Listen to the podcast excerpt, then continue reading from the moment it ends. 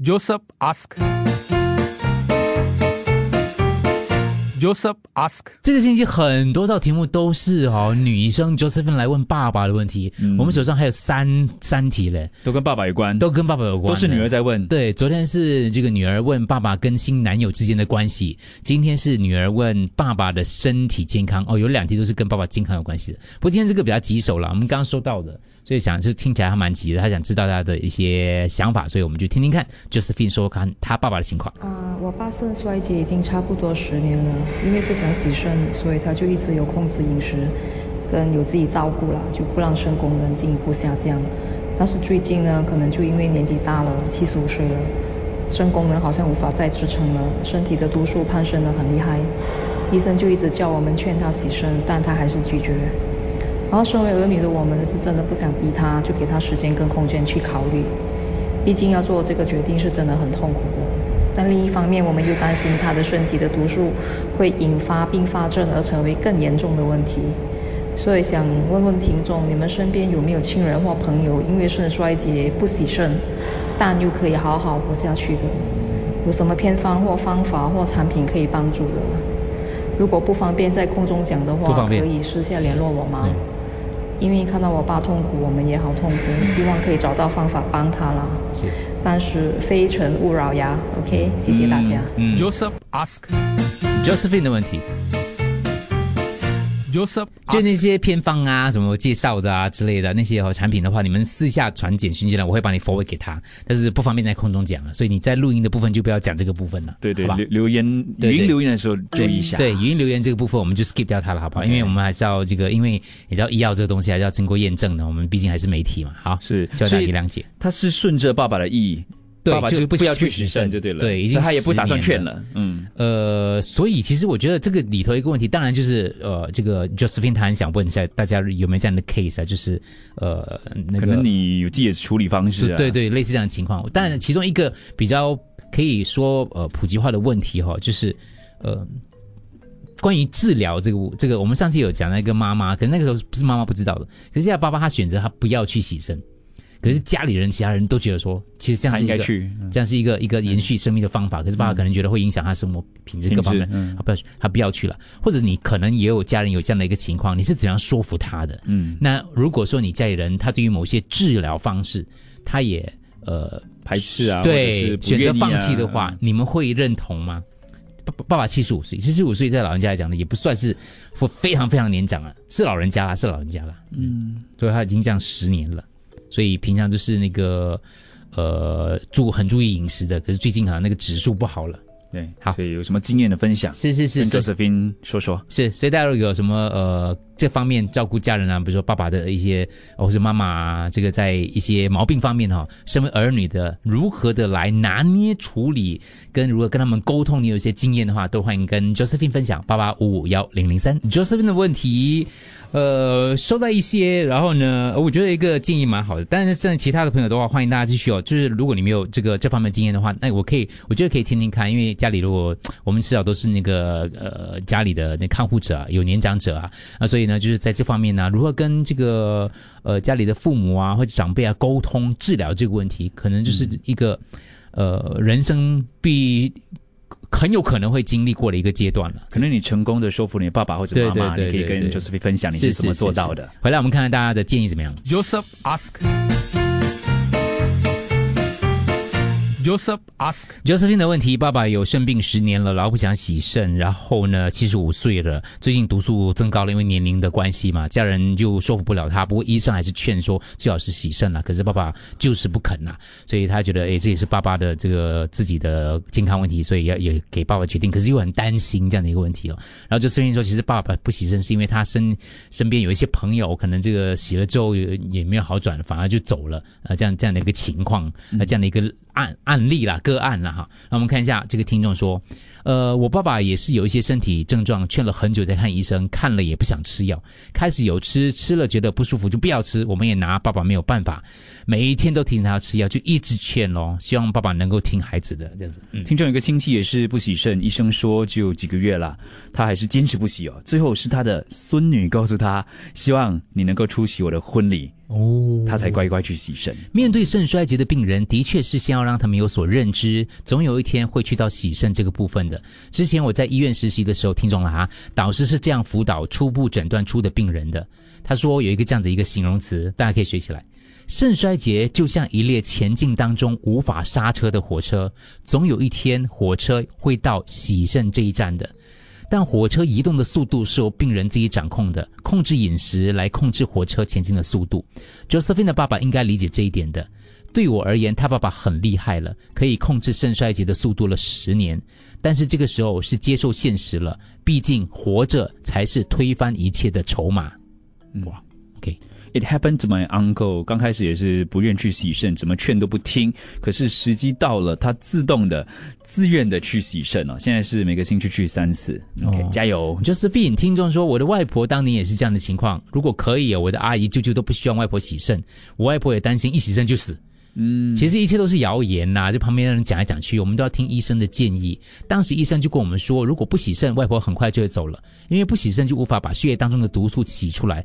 后来外婆就去洗肾喽，一个星期三次，时间也快，就这样过了十个年头嘞。我外婆今年八十八岁了，还是有洗肾的，身体比较虚，头脑比较健忘，时常忘记我们之外，外婆还是一样可以吃喝睡。我阿姨的朋友的妈妈一样状况，也不要洗肾，然后一个月就走了。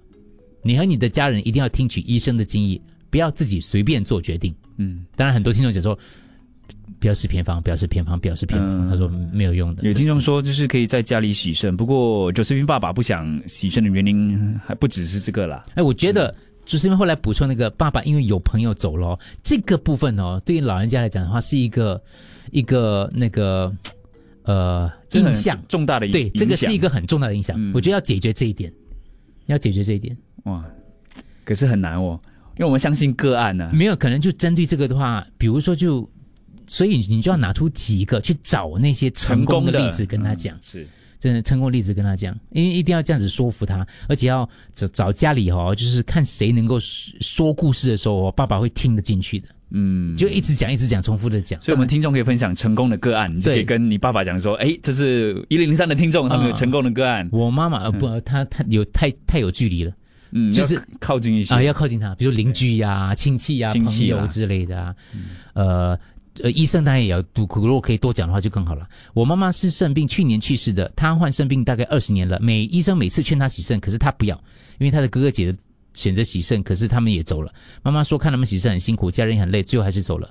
她说其实我们就顺着妈妈的意咯，虽然人走了没有痛苦咯，所以就是还是你的选择啦。嗯，怎么劝？他说这个肾脏是像是身体的过滤器啦，嗯就像家里的水的过滤器，如果坏了的话，也是会累积这个毒素啊、肮脏的东西。因因为他的是 father in law。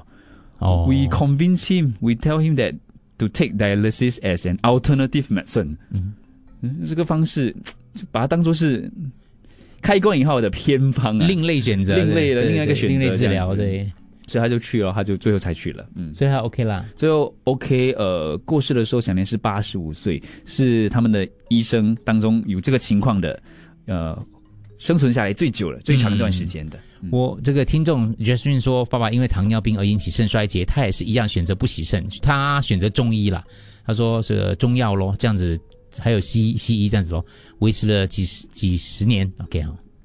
呃、m y father also had kidney issue, but doctor also advises not to go because he's too old. 啊，八十多岁了，he also 不要，so we do not force him. But he good boy, take medicine and enjoy his life with two grandchildren. 啊、呀，要一直讲，一直劝，找那个他最疼的那位家庭成员去劝他。嗯，这个老大，我娘不洗，怕手臂开刀，三个月就走了，睡醒晕了一下就走了。嗯，是啦，我可以了解，所以你大家可以了解 Josephine 的那种那种担忧，你知道吗？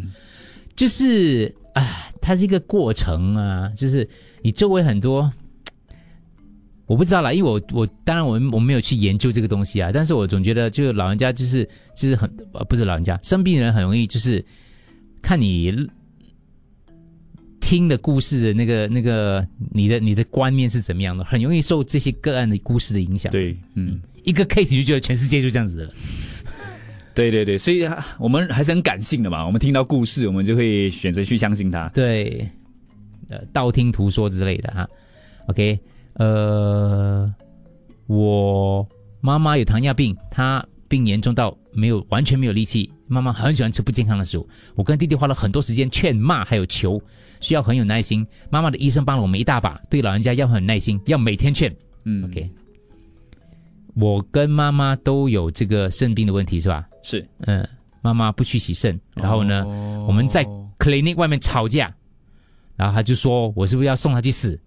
然后呢，since that I have 就是没有跟家里联络啦嗯，就啊，十年没有跟家人就因为这样，哦，就跟家里的人疏远了。嗯。那那妈妈身体状况怎么样了？哦，嗯，你呢？你的那身体状况自己嘞？对，你自己身体上嗯讲了，对，你的生命掌握在自己的手中，所以身为家人，我们只可以鼓励他们，给他们爱，给他们一些安慰。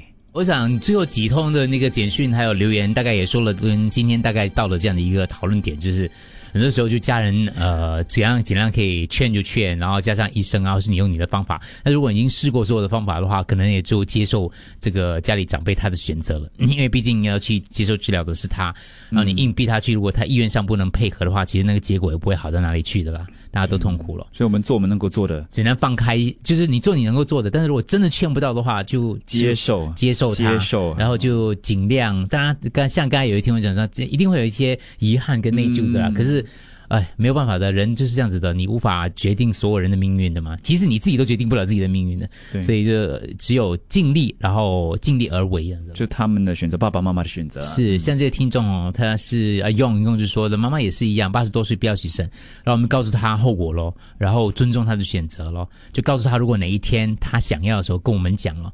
他说到目前为止就让妈妈过他要过的生活。他说妈妈其实基本上呢，这个每天都过得开心，然后大家都知道随时他可能会走了，要有这个心理准备了。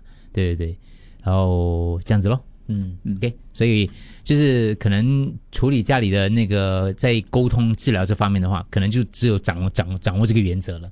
嗯就你可能真的没有办法代替他做最后的决定，或者是硬逼他做什么东西的。对，所以 Josephine 的问题，他也不是说要怎么劝啊。对，一开始，我觉得就是你要跟自己讲说，能尽力，这还在尽力的话，就尽力的尝试劝，但是还是要有那个一个心理准备，就是说，哎，呃第一个就是还是要尊重当事者他的一个决定，这第一个；第二个就是，呃，最后要懂得宽恕自己了，就是还是会有遗憾了，这个生活当中会包含这个遗憾。就是因为我们无法无法，你无法，就是说你爸爸妈妈很难哦。很难的很难的，可以考虑送他今天的诗日金句，那是什么？在对的时间弯腰就不是委屈。这不太适合你。为什么他们可以？他可以考虑一下，这个他不叫弯腰啦，他这个叫，因为他不。想牺牲嘛。你是说谁弯腰？就是他他爸，就是因为他不想牺牲，但是可能他洗肾可能是一个比较好的决呃一个方法，所以是要逼他八弯腰啊？不是逼他啦，就是考虑一下。Joseph ask.